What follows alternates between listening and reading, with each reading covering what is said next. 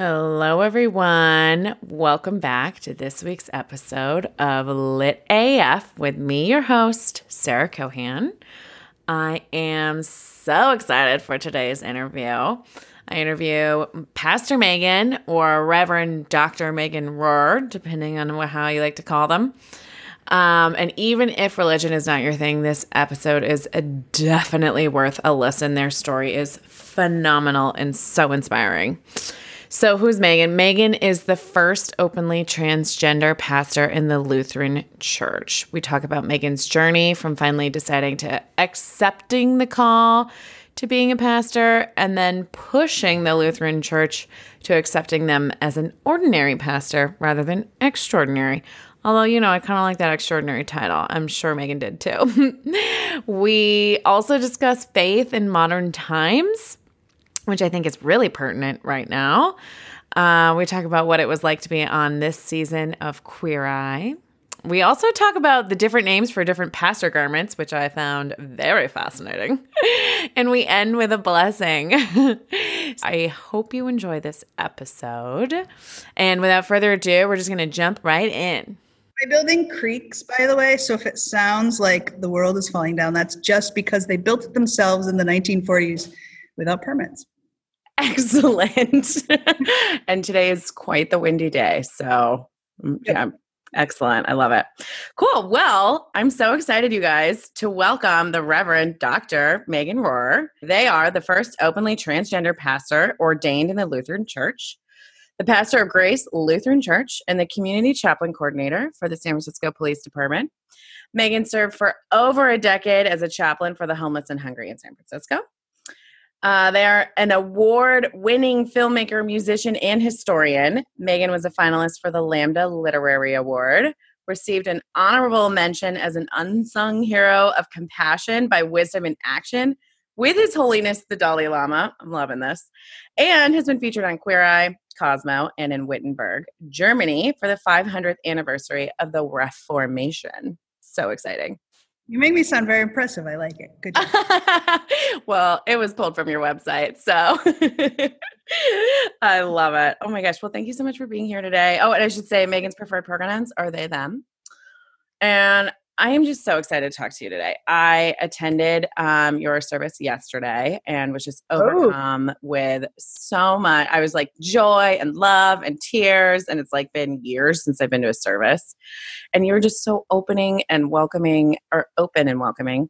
And you've got a black Jesus in the background. So I'm just like, there's so much here. And I'm like so, so, so excited. So, to open it up, I would love to hear about your journey from the very beginning. I'm hoping this is the longest story about your journey into being the first openly transgender pastor in the Lutheran Church. Did you grow up with God? How did you know this was your path? And then I want to hear all the juicy details of of doing it. Yeah. Pastoring? Yeah, pastoring. It's a okay. verb. okay. Uh, so I grew up in Sioux Falls, South Dakota. Wow. And in South Dakota, Lutherans are like Jewish people in New York. It's very cultural, like everybody's Lutheran. Nice. Um, and I mean, there are Catholics, but they also kind of talk Lutheran in their worship services. And so, um, like going to church and church rituals were just a part of my like normal life. And like even even like schools in South Dakota, they don't have any like sports or after school programming on Wednesdays because they assume you're going to church. Whoa. On like wow. Wednesday. So like it's it's just kind of built into the rhythm. You can't purchase alcohol on Sundays, things like that. Wow. None of those are like Lutheran beliefs, but you know, it's just the rhythms, right? And so um so I kind of like grew up in kind of Lutheran community. Lutherans, for those who, who haven't heard of them before, we're Christians who don't keep score, right? So we don't think points matter with going to heaven. That's kind of the, the simple way to talk about it. Love that. yeah, we think God did all the work to save us and claim that we're good. So we can't possibly screw up something Jesus did over 2,000 years ago. Amazing. So instead of worrying about who's in and who's out, on our best days when we get it right, we put our time and energy that we save into caring for the poor and doing justice. That's kind of that's that's the best of our theology whether or not we live it out 100% of the time. Love that. that that's every faith's figuring out, right? Right. Um, and so I always just kind of grew up believing that language. We we baptize people as babies with this idea that no matter how much you f up your life in the future, God has named you and claimed you, right? Mm. And and that that ritual is about a community coming together to say we're going to accept you and love you no matter what choices you make next, right? So it's it's like a promise into an unknown future the way that that lutherans do baptism wow so where that goes awry is when people think that choices later on in your life maybe nullify those rituals. And so we just remind each other like no that whole named and claimed thing lasts forever. You don't have to redo it. We don't believe in more than one baptism. Like it's good forever. Um, and so kind of growing up in that theology and in that culture, I uh, went to college, also in Sioux Falls, South Dakota, at the world famous Augustana and Augustana University. Oh I'm yeah, sure that one. Yes. Uh-huh. uh, and that that school, um, I started off as a art major, right? So if you see a lot of art in the background. Ah. I was a sculpture major, so making a, a 12 foot tall Jesus puppet for the Pride Parade. Yes. right. Um, yes. And then Matthew Shepard died. Oh. And the country got embroiled kind of in this debate of does God love LGBTQ people? It was kind of brewing before that, right?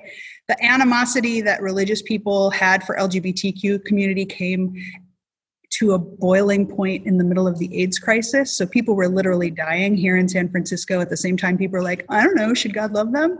Which is more than just bad theology, it's sin, right? I don't call a lot of things that, but it's abusive to tell people in the middle of a pandemic.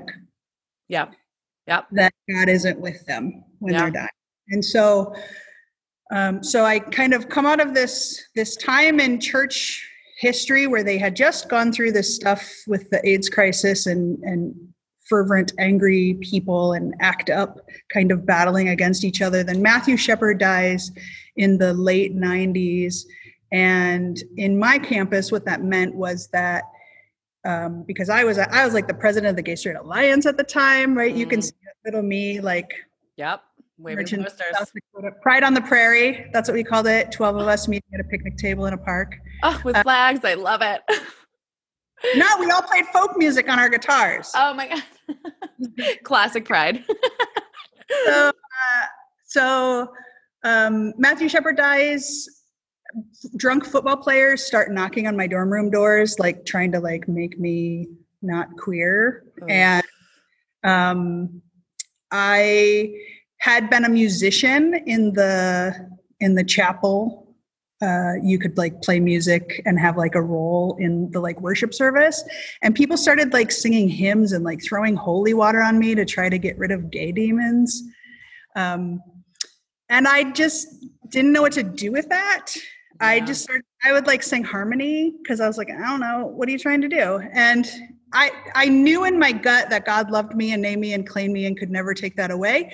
And so I um, wanted to learn how to have words to express what I kind of like knew inside to be true, right? This ethos that there's, you don't need points to get to heaven, that you can't screw up what God already did. Like I just needed words to explain it to other people.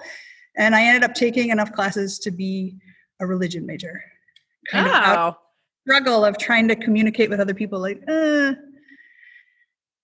right? And so um, i actually graduated a year early so i did college in three years. And um, around that time the campus pastor said well well kind of everyone in my life had said you should be a pastor and i was like uh, that's a dumb job um, I stand by it. I was right. People think it's just the robes. They think it's the robes and it's the fancy part, but there's a lot of toilet unclogging that happens. Oh, some sexy stuff. Yeah.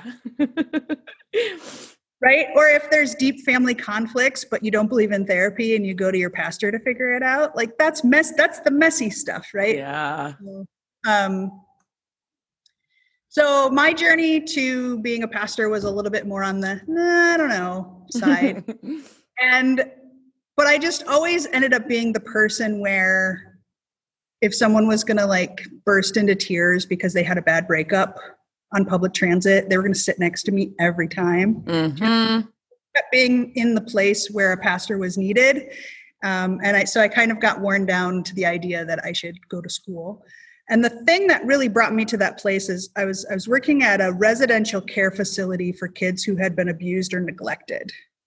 Um, so for kids aged three to twelve, and wow. so they lived in this like group home setting. And this kid who was about six years old, uh, we'll call him Joshua, he um, sat on my lap. We were like watching Veggie Tales. You know, Veggie Tales, it's oh, like yeah. singing, singing cu- cucumbers that tell you the meaning of the Bible. Yeah. And, uh, and he had tried to kill himself like 12 times. Six, Six years, years, old. old. Mm-hmm. Oh my God. And thank goodness he was bad at it and was not successful, right? And he wouldn't tell anyone why. So he was like living in this group home because he wouldn't tell anyone why. He just kept trying to harm himself.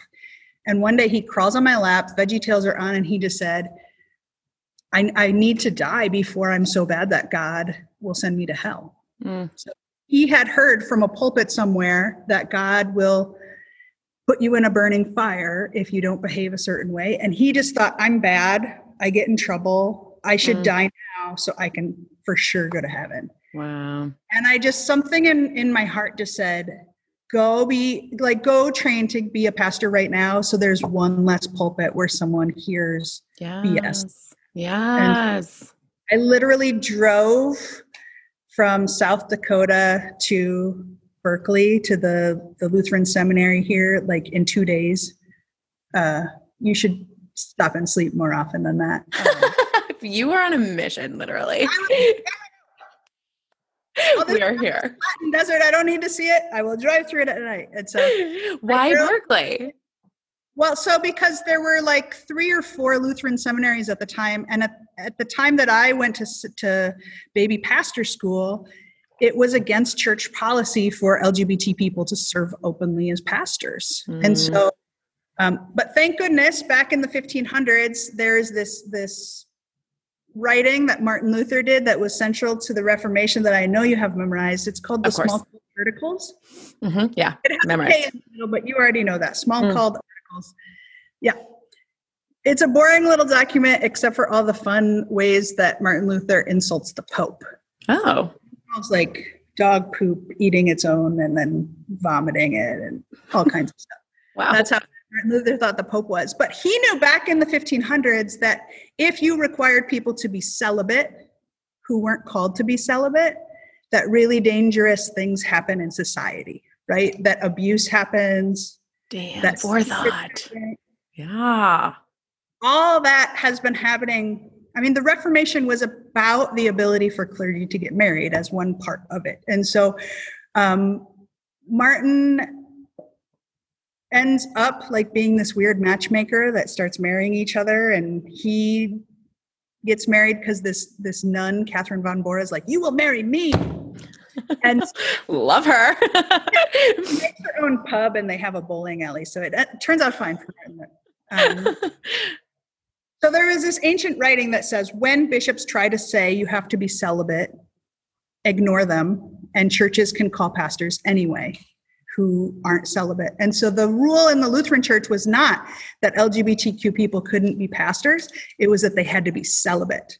Wow. And so we had this ancient text that told us what to do when bishops try to do that. And so I was one of about um, 16 pastors who got ordained extraordinarily. So we defied the rules of our national church and followed the older Smalcald article rules um, and got ordained during this time period when it wasn't allowed, so to speak. Um, I got a call from her church, the Goddess Church on top of Portola. Yes. Christ Church, who only uses Lord language in the sunset, St. Francis Lutheran, who uses gender neutral language for, for God, and then Santa Maria y Santa Martha, who, who uses Señor for God. Because all four of those congregations wanted to make kind of a justice stance that yes, you could hire mm. a trans person, a gender mm. queer. Gender queer is what we talked about at the time, right? Um, and my full time call then was to care for the homeless and hungry in San Francisco. And um, so I did that for 12 years before coming here to Grace Lutheran. So it's it's um, it's been an interesting journey. So in 2009, I got ordained in 2006. In 2009, the ELCA voted to change their disgraceful policy. And they said, now you can be pastors. Wow. It was a vote of 66.6%, which people thought was like 666 kind of thing. oh and a tornado hit the building at the exact moment that they that we voted. I was there. Right? So no, it's all wow. true. Wow. So the policy changes. Then the Lutheran Church had a special service, uh, and I was one of the first seven pastors where our original ordination was recognized and we were brought into the Lutheran Church. Wow. And I, I'm one of very few pastors who was ordained extraordinarily, and then the church wanted them to become ordinary. Ordinary. That's incredible. Took, but wow. okay, so during that time, like, what were what were you going through? Like, were you pissed? Were you upset? Were you understanding? I mean, pick a day, right? So mm. for me, I've always been more frustrated and upset for how other people get treated because I like in the Midwest, you just sort of like deal with what comes and then right one day it might be a blizzard, the next day it's a tornado. You just like keep up and rebuild your house. And mm-hmm. so um I kind of I like God and I were good. So I kind of didn't care other people's opinions, right? there's nowhere in the Bible where Jesus is like, you know what, guys, we should take and see what if there's a two thirds vote whether or not God loves you. Like that's such a ridiculous idea. Like it's so totally. dumb. Yeah. Right? And yeah. So that doesn't mean like every single day my self esteem is totally independent. Right. You know what I mean? Like I could just have I could have a hundred people say positive things and one person sticks it in the wrong spot and mm-hmm. then just mm.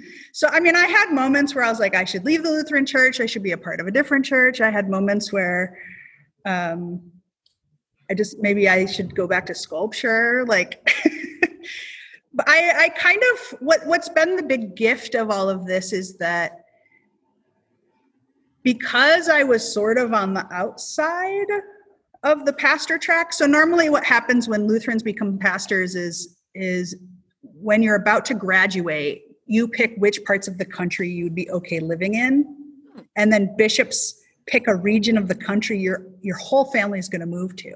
Whoa and and they don't necessarily have jobs in mind for you. They just send you to like you can only apply for jobs in that part of the country. And it's very hard to say you're you want to like limit yourself to a certain region of the world. And so most people get just kind of like sorted around. So they have because everybody would want to hang out in san francisco and no one obviously yeah. really, um, want to be the pastor in like rural arkansas or wherever. Rural arkansas is someone's dream but it's not everyone's dream. And right. so so they just have this like pastor draft system. Um, I like to imagine that they have like trading cards. participate in that. So I got to like like most people have to do their first job at like a traditional congregation. Um, and I got to work with the hungry wow. and the right. So I got to do what I thought was some of the most meaningful work that you can do. And I got to choose which part of the like as long as there was a community that was that also felt like I should do that work and wanted to call me to that work and obviously I had to like fundraise for my salary like every non-profit leader, Woo. right? Woo. And um so like as long as there was communal support with it, I, I, had a lot more creativity and flexibility in the kind of ministry that I could do.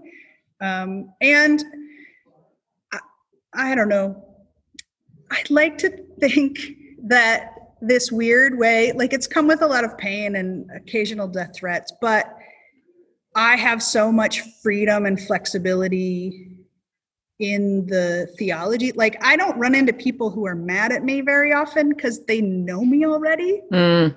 And they've like self-chosen not to like hang out with me. So I don't have these the same kind of tough interactions that other people might if they kind of get networked into a job through the church system. Wow.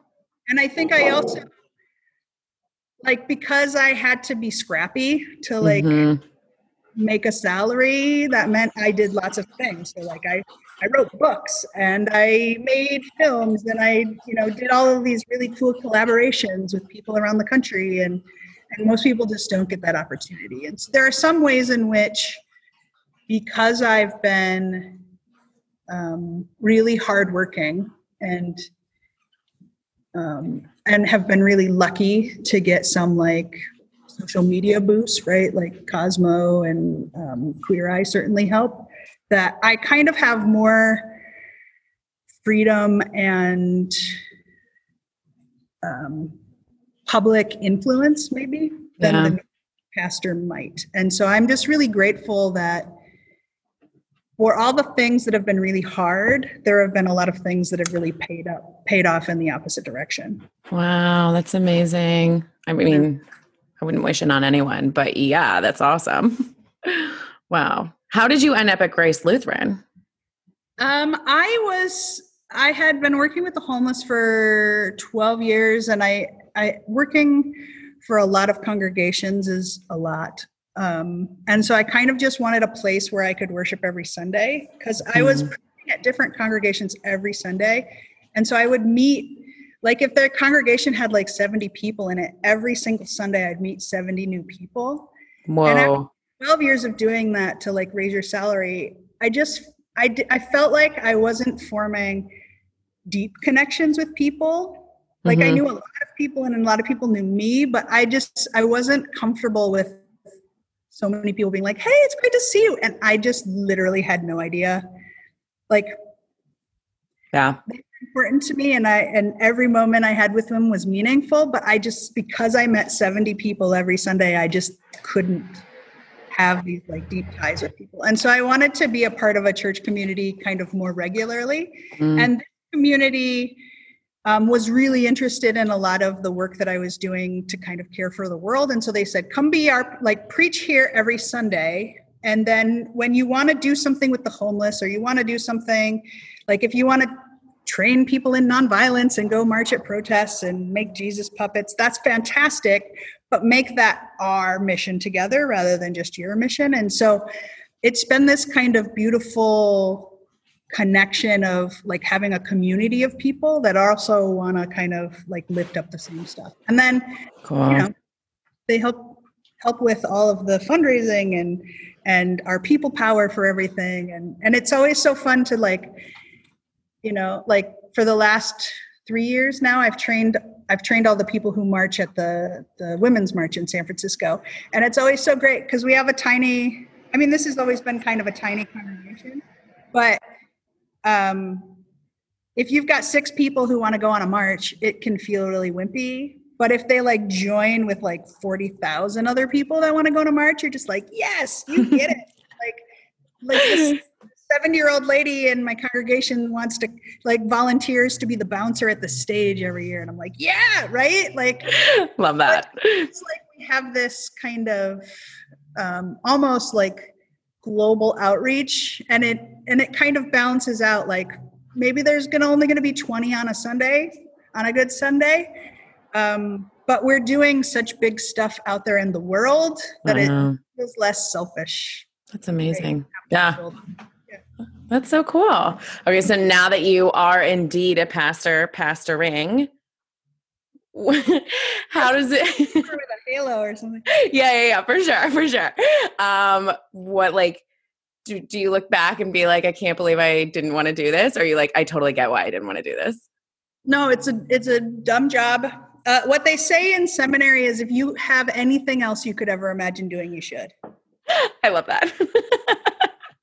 I love that is that to weed you out or is that to just be like brutally honest? It's just honest i think because there are very few other jobs that are this public, right? Being a pastor sometimes comes with housing that sometimes like other people own the keys to your house. Mm. And they're going to show up, right? Because it's if they own your housing, right. they just come say hi to you, right? I don't have that situation here, but um, just I just I have here's a scenario where I think will illuminate this for you. Mm. Um, once upon a time, have you ever had a moment? You don't have don't answer as rhetorical. Have you ever had a moment when you're walking through San Francisco and you think, I think I need a tampon right now, and you go to the Walgreens and you buy one, and then the person at the register checking you out, where the only thing you're buying is tampons, says, Hey, Pastor Megan, how are you? I loved your sermon last week. And you just think, I wish my life was a little more anonymous. and I need to remember not to ever come to this Walgreens again. Right. So, but that happens to me everywhere. So, like. I like everyone has a day where they want to shout at someone out of their car window because that other person does something that's terrible. Mm-hmm. And I'm always afraid that that person is going to know me as Pastor Megan, right? And so like we we have a rule in our house that if something needs complaining, my wife is the designated complainer because every mm-hmm. single time the person like at my kids daycare, the person will go, "I'm so sorry this happened. I'm such a big fan of Pastor Megan." idea, right? But I'm just like, but you gotta like care for my kids better, right? Yeah, or, like, I have feedback. my kindergarten teacher at the end of the year was like, I once asked you to pray for me, and then you did, and I was like, I don't remember. I'm sorry. it's a long list. I mean, because it meant a lot to me. Yeah, every time. But obviously, I try not to like. That's part of how I'm a confidential person, right? If I remembered every single thing someone needed from me, that's not very confidential, right? No. So it's it's just a weird it's a weird life. And in smaller towns, it's even more acute. So like people might gossip about what the pastor bought at the grocery store with each other. Oh, right, right. You know, pastor about a Merlot tonight or whatever the thing is. Whoa. Like it's saucy, right? So imagine being a pastor who's dating. I was just going to ask, how did you meet your wife? online because it's the only thing harder than than um, coming out as trans in the Christian community is coming out as Christian in the LGBTQ community. Right. Right. And so whenever I would date, uh, I would put in my online profile a picture of me doing communion in robes. Smart. Because if that freaks you out, dude, that's my life. Like, yeah, sorry. weed them out. Weed them out. Well, or or if on the other side people come in hard with the like, oh, I've really wanted to reconcile my spirituality and I just really think you could be good for me, then I've like, nope. just through the text that like that's going to be a long first date that was not a date. Uh uh-uh, never a date. No. So it's just a weird, it's a weird job. It's uh. weird to date if you're a religious person. It's weird to apply for job. Like my wife um, is in the like my wife can't swear out in front of the church, right? right. You can't have like a fight in front of the church or right. in front of the church, right? So um, there are things you, you just have to be private about, and I mean, it doesn't mean we're like faking it or not being real or not being honest, but it's it's just a weird. It's like being a politician, but you like don't win an election. I mean, you don't get to pass laws. You just get to 20 minute sermons every Sunday. Yeah. Wow. Yeah. Wow. Barry, it sounds. Oh, go ahead. Like, imagine this. So, imagine your best family memories are holidays that I am the only one who speaks at. Your wedding that you want to be perfect, I'm the only one talking except for like words, right? I do. I do. right? So all those high pressure things. So imagine if you have 15 people in your congregation, each one of them wants their Christmas to be like when they were a small child, and right. none of them were the same. Mm-hmm. Mm-hmm. So my Christmas, where my kids want to have a sparkly magic Christmas time as well, is trying to help 15 families figure out how to bend on some of the stuff that they think must be perfect. And so wow. I'm really lucky. My congregation is is laid back and they're they like the twinkly lights but they don't want to like micromanage it but in some but it can be a really stressful job depending upon how many expectations are coming to it wow never would have thought of that being perfect in public i definitely would have thought of but and clouds we need a whole nativity play or imagine you're a pastor and you sit down on an airplane who sits down next and what happens for the next eight hours. Is someone going to yell at you? Oof. Going to cry on you? Oh, wow. Going to preach at you? It sounds no matter what, it's a reaction. No matter who you sit next to on a plane, the answer is I work at a small nonprofit. I love it. Wow. But again, if there was anything else I could do, I would do it. Right? right. So it definitely feels like it's what I'm meant to be doing with my life. And it's, um, I'm just delighted to be able to have a community that wants to participate in these things with me. And um, it's definitely a big privilege in times like these when so many people are unemployed that my job is to ponder. Love that. Right? Think about things and to support people and to bring them hope. That's that's beyond privilege, and so I'm I'm grateful all of the time, uh, even even if I gave you the snarky the snarky part up first. Well, you know, we got to have snark, obviously. That's why we're here. well, it's just the parts that people I think don't think about. Right. Yeah. Yeah, for sure. Do you often not wear your collar because of this? Well, it depends on what I'm up to. So the the clergy collar is really helpful because it um, well right it covers my voice box right and the idea is that it reminds me that i'm not speaking from my own heart i'm speaking for a community wow. and so i like having it when i'm doing an important talk or an important speech or i'm out in public or i'm for sure like representing a community um, i like wearing it when I'm in spaces where people might have been told that God couldn't love their full fabulousness because if people can see someone like me in clergy robes, sometimes that speaks louder than any words that I might say. And so I the uniform for me is about helping people imagine the possibility that they're sacred. Mm. And so that for me is priceless and you can't really I, I can't really get away from that. Also, like, because I was ordained extraordinarily, it means that literally tens, thousands of people lobbied and advocated and marched for 20 years so that I could be a pastor. Wow. For 20 years, they kind of battled this terrible policy in the Lutheran church. And so I wear the uniform because they worked so hard for me to be able to. Oh, wow. and, um, and, and I think that there are the people who the my uniform makes angry who have been injured by churches or by faithful people deserved apologies mm.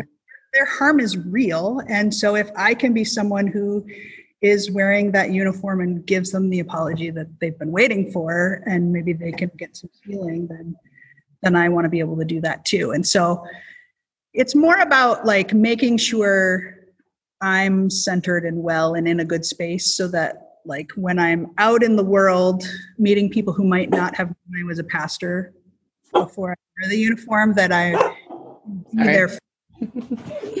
yeah. Yeah. That's How amazing. I know my dog. I got my guard dog in here. um, that is so powerful. I love the symbology of that. I love that. Yeah.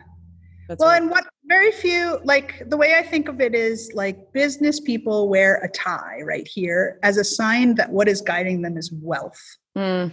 The drive for wealth is is what is motivating their speech, right? And so the clergy collar for me is that um, hopefully faith is what is leading my speech. And so, because it, it comes out of traditions where you wore a different kind of collar in order to signify your profession and what kinds of words were going to come out of your mouth. And so I, I like there's something I like kind of old timey stuff like that. Maybe it's because I'm from South Dakota. I'm like, I like when things are clear. Signal to me. Who are you? It's clearly going to rain soon. Did you see it got like super dark in here? Really dark. yeah. Is it creaking? Yeah. Ooh, tornado. No, it's like it looks like it's going to thunderstorm outside, which is that's the okay. Can I just tell you? There's there are things I, I, told you things that are hard about being pastor, but can I tell you something that's really awesome about being Please. Pastor? So there are times when you're like in the sweet spot of a sermon and you know everyone's listening and you're about to say this thing and it's about to inspire someone and then you go like this and like a thunder cloud happens like right in the same moment. That's, that's a good moment to be a pastor. How often has that happened? I'll say like three or four, but if you count the number of times at St. Francis, because St. Francis is on Church Street. And so if you count them, if you time it right with the rhythm, the streetcar will shake the whole building and it's kind of it's like a rumble. Yeah, and you're like, Jesus, and then it's all coming together. Yes. I like that the answer was more than one. That's really amazing. That's a miracle. Yeah. That's many oh, miracles. Yeah. Well, because I think like at the beginning of funerals i like to just like people are in such grief that like listening to me focusing on me in the midst of grief that's not a thing that i'm asking of someone and but some people come from faith traditions where you better pay attention like mm. uh, my mom would pinch my knee really hard under the pew where you couldn't see it so that i would like pay attention so it looked like i'm paying attention. Um and so like some people grew up with that that like you better pay attention or you're going to get physically hurt under the pew. And and so like at the beginning of any like funeral that i do i'm like if if you zone out to something like beautiful or magical or mystical that happens and that's a better sermon for you today than the words i'm going to say like like do it right and so that you'll be at like a funeral and all of a sudden like hummingbirds will float through. I was at a funeral once where um, it was in it was at the the the um, the Odd Fellows building. I don't know if you've ever been in there in San Francisco, mm-hmm. but you got to put it on your bucket list if you haven't. Okay, cool. So there's a funeral inside the Odd Fellows sanctuary, and these like ballerinas started dancing through the hallway, like through their class and it wow. was like, and so you just have to like you just have to be open that like some of the things that might make you think like if it was a play you'd be mad right but it's not a play it's this this gathering of people who are just trying to be present to how messy and hard and wonderful life is and so so i just love when things like that pop in to especially to remind people like just because it comes out of my mouth doesn't mean it's like Jesus said it. Like if if the bird's doing it for you, like our city is named after Saint Francis for goodness sake, and he used he used to say, um, "Preach always, uh, use words only when necessary." Right? Wow. Yeah, and he was known for like preaching long sermons to the birds instead of people, which maybe is a sign of what it's like to be a pastor. But um, But if if our city's named after San Francisco, then by golly, I would think that we could pay attention to all the ways that sacred stuff can pop in and out. I love that. That's rad. Oh, divine, divine. Um, okay, so to dovetail on that, and I'm sure you get this question all the time. How do you see God and religion functioning in our modern society? And I say that because I myself grew up in the church and then, you know, right around my teenage years, just totally dropped off. I'm coming yep. back to it recently, which is so fun. Yeah. Yeah. but I'm so curious like like how do you see it uh, functioning?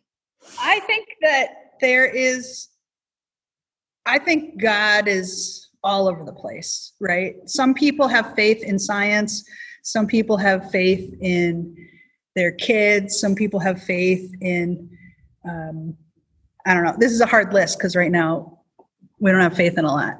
Right. It's all kind of crumbling apart. But some people have faith that their paycheck's going to come on time. Like there's so many different things that we have faith in. So I think faith is everywhere, right? Whether or not people choose to have faith in an idea of God that's like this, or an idea of God that's like this, or an idea of God that's like this, that's less important to me. Um, I find that my life is enriched by talking through these stories that ancient people put together and that learning the ways that their lives were messy and complicated helps me figure out how to do the best I can with the ways my life is messy and complicated. Love that. Uh, I'm always really saddened that people assume that all of our sacred texts are completed because we bound them and we sold them in stores, right? And those weren't the only sacred stories.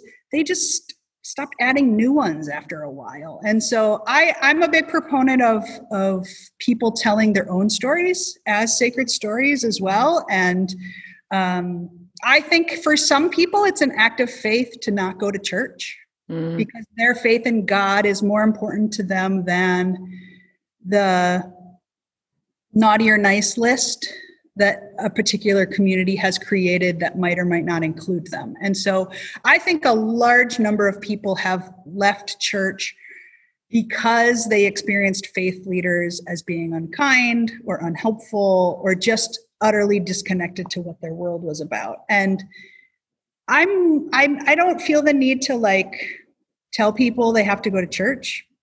Although if, if people do want to go to church, it's never been easier right? Literally you can leave halfway through the sermon. No one's going to look at you because you just turn your computer off, right? You can eat jelly.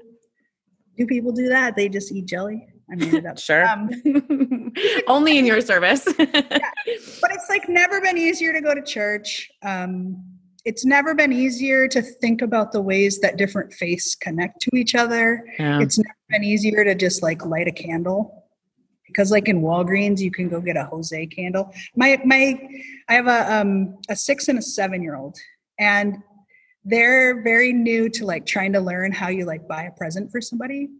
Love that. And they're trying to learn the concept that you buy the person what they want. Oh my god. Instead of what you want, right?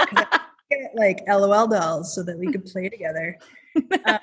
I'm still learning this concept, so I'm curious if you have any tips yeah but my so my kids were like papa really likes candles papa likes church so they so they would go we like to do this thing where we just let them walk through walgreens because walgreens has like everything from like how to fix your car to like sloppy joe ice cream or, so so they like they were like papa likes candles papa loves god so they like just picked one of those saint candles and they picked a saint I had like never heard of, and it was like Jose, the saint of tulips, or like something. Wow. And then, I mean, Love if your sick gives it to you, you have to like use it. So we learned. That's so fun. Jose of Torres or or whoever it was, right? And so I just think like go with the happy accidents. And in times like these where the whole world is on shaky ground, you don't have to learn a new thing. Mm. I know mm. every app's trying to tell you you have to learn a new thing to be calm or well or zen in in trauma like this doing the thing that worked before when you were in trauma is actually the most successful you don't have to learn a new thing right so if you like nature go on a hike and and notice creation and god there if you like singing do that if you like um, watching church watch church if you like reading prayers read prayers but you don't have to like become a sufi mystic all alone in your house because right? of COVID. Yeah. that sounds fun though. I would be interested in that. the whirling dervishes, you need a good clean space. Yeah. Yes. Maybe a bigger apartment. That's next on the list. That's such good advice. I love that. Yeah. So I think I think God is everywhere. I think everyone has faith in something. Yeah. Um, tune into what you want to tune into, tune out to what isn't working for you and then like mix it up have some have a part of your life that's about challenging you like like um anti-racist literature that's going to push you somewhere in a direction that you need to like learn have some stuff that's going to just comfort you the, where you are and then like have chocolate for all those in between places unless you're allergic. Sorry, your dog got really mad when I said that. I'm sorry, you can't have chocolate. She's pissed. I love that. That's amazing. Stick to what works. No pressure. Stick to what works. And then if you and if you want to like if you are curious to like get looped back into your faith because it worked when you were younger and now things are hard, then like just do it like baby steps. You wouldn't yeah. like you wouldn't like dive head first into a strange liquid that's outside. You'd like tip your toe in. You'd like see if other people are swimming in it. Yeah. How healthy are they? Right? yeah. Wait till they get out. There's signs of danger. Yeah. I love that. That's amazing. Amazing. Okay. Well, I can't let you go without talking about being on Queer Eye how did it happen? What was like how did they reach out to you? And then what was your process working with a hero? Because you every time i watch it i cry. You're so amazing. And i really want to hear the story of the um i don't know what it's called but it's like a cool pastor scarf that you oh the stole. The stole. Yeah. Yeah. The stole the pastor's stole is supposed to be a symbol of being yoked to god like an oxen. Whoa okay cool. It'd be fun uh, but Your dog just laughed a little bit. um, so it's, I think the idea is that like God's planting a garden or something, and we're the oxen. I don't know. Or I like the idea too that like oxen, when they're like pulling the plow, like if the oxen are leading, you're kind of like taking God where you're going, right? Hmm, yeah, love that. You got to pull God somewhere, but so who knows which way it goes? But it's the it's like a long scarf that goes over you. We wear different colors for different times of the year, and um, yeah. So I got that stole uh, on my ordination date. It had been passed to the 16 different pastors as we had been ordained outside of the ordinary rules of the church. Um, so when each of us got ordained, we passed it on to the next one. And then when the policy changed, we had like this service that was like, yay, change. We don't have to pass this on anymore. But then some of the like LGBTQ seminarians were like, but we want to wear it too. So oh my God. So um, so then I I got it back because I wore it in the Cosmo shoot that I oh, did. Oh, nice. Um, in the the Cosmo video, they wanted to film me putting on my my pastor robes and so I put on the white robe, which symbolizes my baptism, and then I put on the red stole. And then for anyone who knows about church, usually you would put there's like a picnic table like thing that goes over the top for the person who's doing communion. It's called the chasuble. Mm. So I put the chasuble over the top, but instead of putting a red one to match the red stole, I put a green one on. Wow. Um, green is the symbol for ordinary times and so it's the color that i wore when the lutheran church brought me back into the church. So the first so i put on the red stole to represent being ordained outside of the rules and then the green to represent being brought back in. And so mm. um, so i had the red stole and i just kept thinking like I have to pass this on to someone, but like how and what and why and how is this going to work? And um, so I got a, a, call from the Queer Eye producers, and um, and they were kind of they didn't give me any details about what was happening, but they were kind of like, here's the scenario, here's what we're thinking, um, and just like super re- respectful, like because I think. Um, caring for a pastor feels different right? Hmm. They were doing renovations in a church, right.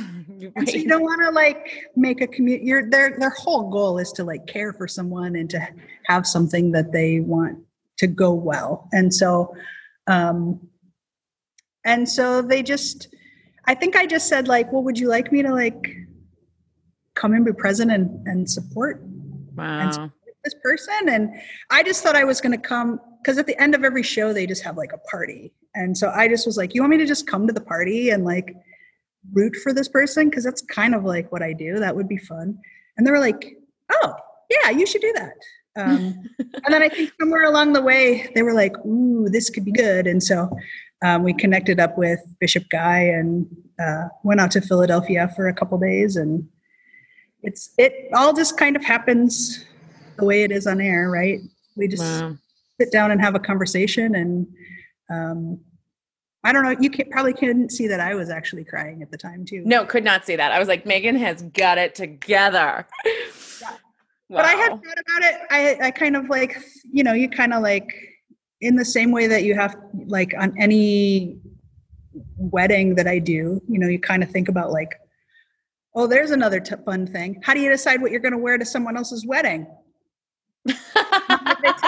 colors for the day. Robe, maybe, but most people don't want the robe. So yeah, wow. Um, so yeah, so imagine me having to figure out what shirt to wear to go to Queer Eye.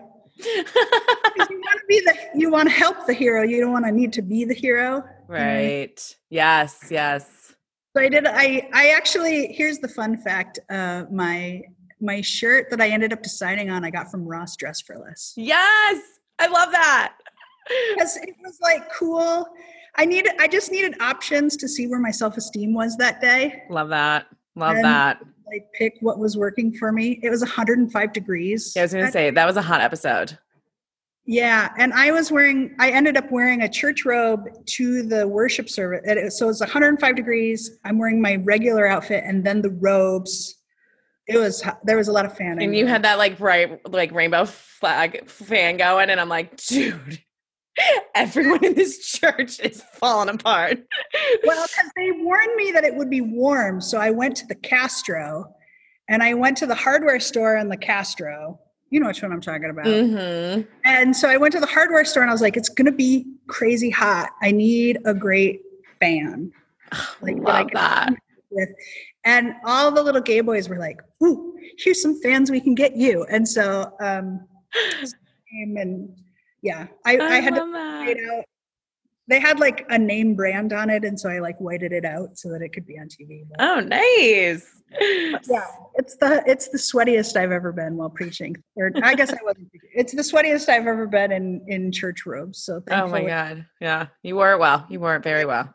Fly back to the natural air conditioning of the Bay Area. Yeah, I love that. So when you sat down with him, like, did you know what you were going to say? Because he, like, what you said to him clearly was such a game changer and it was so cool. It was just so cool to see you two interacting. Yeah, well, I I didn't really know. I think what I think what was maybe clear that that you could see through the show is that I've had that conversation maybe thousands of times. Wow. Um, and one of the number one things, because I had such a public, a public journey of being a pastor who was always out, um, there there were a number of people who like knew who I was, but every time they saw me, instead of like saying hi, they would feel shame because they weren't as out as me and they weren't as public oh. as me. Oh. I never knew this, right, but I, right, right, right. I don't know if it's been thousands, but I've had conversations similar to that one hundreds and hundreds of times. And so i i could kind of guess the place that that noah was in. Um and so i could kind of like imagine how the conversation would go but i didn't know he was to talk about a kid coming out in his congregation. And i'm just the kind of person kind of typically in my regular life where i'm like let me tell you right? So i my goal was to like make sure no one knew whatever happened before during after this film showing that i was going to be a cheerleader for him. Mm. and i think and i think that came across and i wanted noah to know that he wasn't alone right? That there were other pastors who had been through this before and i wanted him to know literally that like i think this is what maybe queer people don't always remember right now. And it's that even by being in the closet even by doing the least you could do you are still living the dream of the people in the past. Wow. Right? Just yes. being able to understand yourself being yeah. able to have the bravery to think about how you're going to live in the world. Like that is already from a history perspective, like you are more already than their what their dream was. So if you come out and fail, if you come out and everyone hates you, like like if you think about it only from your own journey of like, oh, this is going to be a tough time in my life, yeah, that's a dreadful, tough thing to go through. But if you think about it, like, like I, I often think about like the pastors who died during the AIDS crisis. Their deepest dream would have been to be ordained, even if they couldn't be out, right? And so, but they didn't make it to the day when the Lutheran Church was able to like be proud of them. Right. And and so I just I think of things kind of from a different wow. perspective, which maybe is part of living in San Francisco, where I don't know if you feel it, but there's a missing generation. Mm. just a, a, decade of gay men that don't exist. Mm. And so, like, when someone like Bevan Dufty gets elected to politics, and you're like, the fact that you are alive is a miracle because there's no one else from your generation. Right. Gone. And so I, I feel that presence really deeply in San Francisco. I don't know. I don't know that people feel it as strongly in other parts of the country, but you can just mm. Maybe it's because there are so many out gay people. It's more obvious that there's a generation that's just gone. And so I, I just wanted to like help Noah know like number one there's this whole group of people who are rooting for you um, number two like you're already doing enough even if everything falls apart from here and to just kind of change that perspective and noah kind of already knew noah knew all of that stuff they just needed that external validation and um, and to do it and so that's so cool Noah's so sermon day that that he preached at that worship service was phenomenal. Mm. And so I just I know that Noah is such kind of a because Noah and I still talk to each other, and so Noah Noah's just doing really awesome things. Oh, good. Supporting the the Black Lives Matter um, protests, kind of that all happened. Wow. Neighborhood as Noah's congregation, and so um, I just I couldn't be more proud of of Noah and, and what he's up to. That is so cool. And I love I love picturing like what you what you kind of brought out of him happening both in your church and then also just like through your social media presence and um, these online services because it's so powerful. Yeah, I mean, I probably got anywhere between a hundred and a thousand messages a day um, for June and July. Wow. Just of people saying, um, I saw you on Queer Eye, I want to reconnect with God, or yes. I'm not doing well, I might want to harm myself, or I needed to hear that, you changed my whole life. And so it's um it's been it's overwhelmingly wonderful, but it's also a lot to carry for folk. And so I just yeah. think about like what a gift it is for those people who reached out um, and needed care. And so, yeah, I, yeah. I, I, think it's just been a wonderful thing all around. Oh, that's amazing. And they edited me to be real fun and and uh, like, they edited you to be your natural self. be on a TV show, be on one where they edit you better. Yeah, yeah, yeah. but that was, I would say, that was my um, my biggest takeaway from that show was that um, like some of the producers still reach out and are like rooting for me to like yeah just just for the sake of rooting for me and and that. i don't think you find that kind of community a lot of places and so yeah um, i've been really appreciative to just be a part of something that is encouraging people to better their lives and Love i don't know about you but my family needed a little bit of queer eye in the midst of our sheltering in place oh yeah Oh yeah. Oh, I've been like savoring it, which is weird. Normally I binge it. Who takes who predicts when the next season will come out and then evenly divides the time to oh, watch. Oh, oh my god. I love this. So smart. I just shared it so you'd feel better about savoring it. Yeah. I love that. I love that. Um, oh my god. Well, oh, my dog is so excited about that. um, I I could talk to you forever. So thank you so much for your time today. Um, I'm curious, one, if you would give our listeners a blessing And sure. two, if you can tell us, and this is a weird order, but it's happening, um, where we can find you on social media so we can um, keep up with the with the good vibes. Okay. Um, well, so I'm at M M R O H R E R, so M M Roar, um, most everywhere. But if you just type in uh, Pastor Megan and San Francisco, you can find me. Love that meganrohrer.com but it's the h i'm my people are from switzerland and so there's an h in the middle of my last name and a lot of r's so very confusing we'll find yeah. Pastor megan we'll find you and i'll link this all below for everyone yeah good job you did all the hard work for them you want me to bless people would love that okay we're having a lot of hand movement right now for those of you that are not watching the video. well, it's because so I'm used to in my role of a chaplain when I pray kind of on behalf of the city, it has to be interfaith stuff. So you don't pick one religion over the other. And so naturally, as a pastor, I just make like blessing symbols in the shape of a cross. But I've taught myself to like, if I start doing a cross, to like make non offensive squiggles afterwards. Love that. kind of covers everything. And I think it's like, I think I'm trying to just like etch a sketch. Yes. It away in case it offends anyone. So. Perfect. Yeah. So if you're listening from wherever you're listening to, you can you can imagine I'm doing the exact shape of blessing that you needed, right? Yes.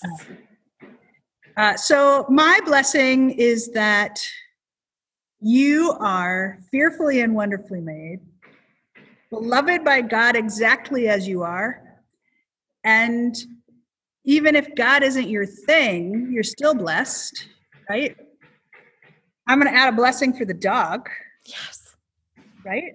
Yes. Uh, and honestly, here's a blessing for everyone who is worried during this time, everyone who feels lost during this time, anyone who feels like their mental health needs some support during this time. Know that I am rooting for you, that community is rooting for you, and that the mystical spirit that holds our world together is rooting for you.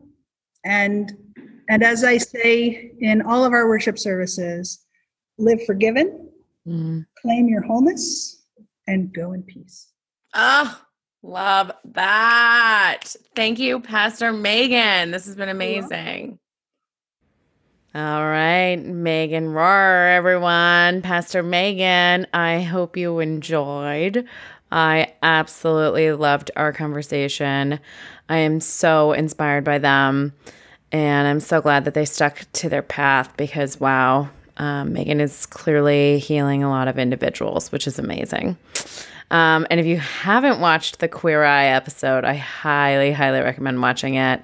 Megan plays such a quintessential role in helping the hero, which is the person that they do the makeover on. So super fun to watch and also just, you know, soul satisfying.